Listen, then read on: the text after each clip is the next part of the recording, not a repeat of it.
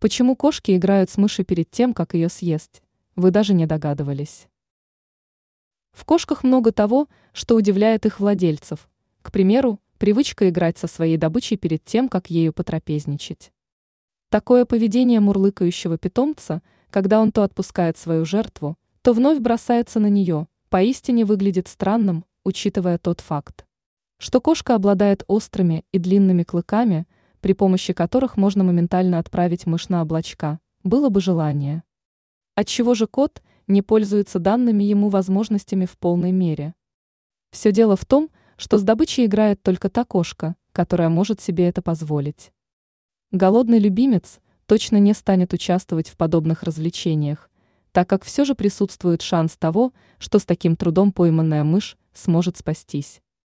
Да и согласитесь, когда желудок урчит от голода, Игры – последнее, чем хочется заниматься. А вот сытое животное наслаждается процессом проверки своих способностей в деле. Если кошка выходит из подобной игры победительницей, она остается довольной собой и уверенной в своих силах. Убежденность в том, что он способен прокормить себя и выжить, приободряет и успокаивает кота, снимает напряжение и стресс и даже поднимает самооценку. Ранее мы рассказывали о том, как подружить кошку и птицу.